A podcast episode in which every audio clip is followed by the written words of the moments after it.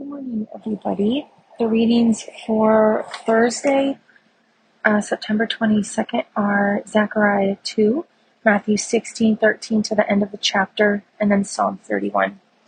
We're going to look at Psalm 31 today. Um, this is a psalm of David, and he is um, crying out to the Lord. And some of the words that get repeated a lot in this um, chapter are the word refuge. He is talking about taking refuge in the Lord, that um, God is his rock of refuge. God is his refuge. He takes refuge in him.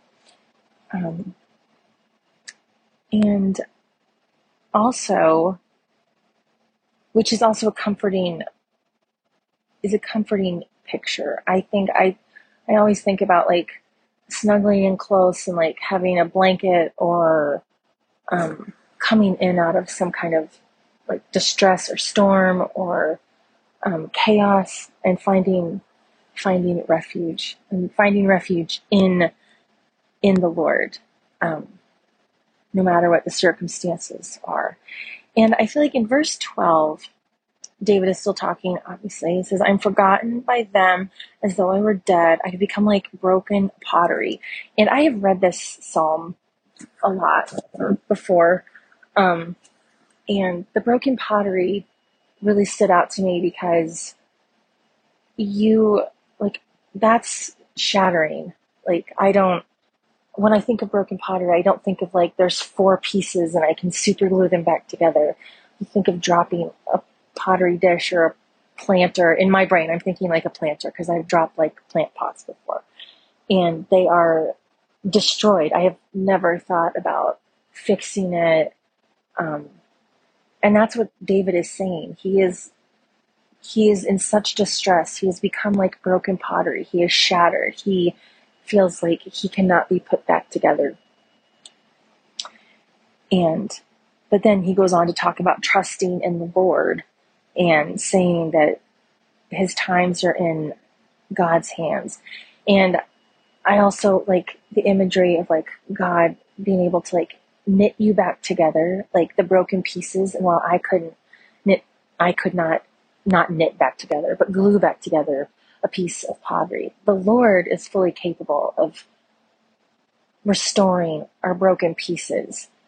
Um, and I'm not, I don't think that means that it's totally smoothed over and you can't see the cracks, but that God has used the cracks and He's put you together, and those things are part of who you are now, but He is able to fix it and to put back together our broken pottery, the broken pottery of our life the broken pottery of our marriages, the broken pottery of our neighborhoods, that when these things seem completely unfixable and unput back togetherable, that He is a God who actually does, and He has, and He will. So, Lord God, I just pray that um, I know there's a lot of hurt and a lot of pain and a lot of um, anxiety in our church, Lord, in our homes, in our neighborhoods, our neighbors, Heavenly Father, and a lot of people have lives that feel like broken pottery and that are broken pottery. But Lord God, I pray that you would be a refuge for those of us who feel broken and for those of us who feel shattered. And that as you are mending and fixing and healing and restoring, Lord, that even though we might not be put back together with no cracks, that no one can see our cracks, God, that you are making something beautiful out of that, God. In Jesus' name, amen.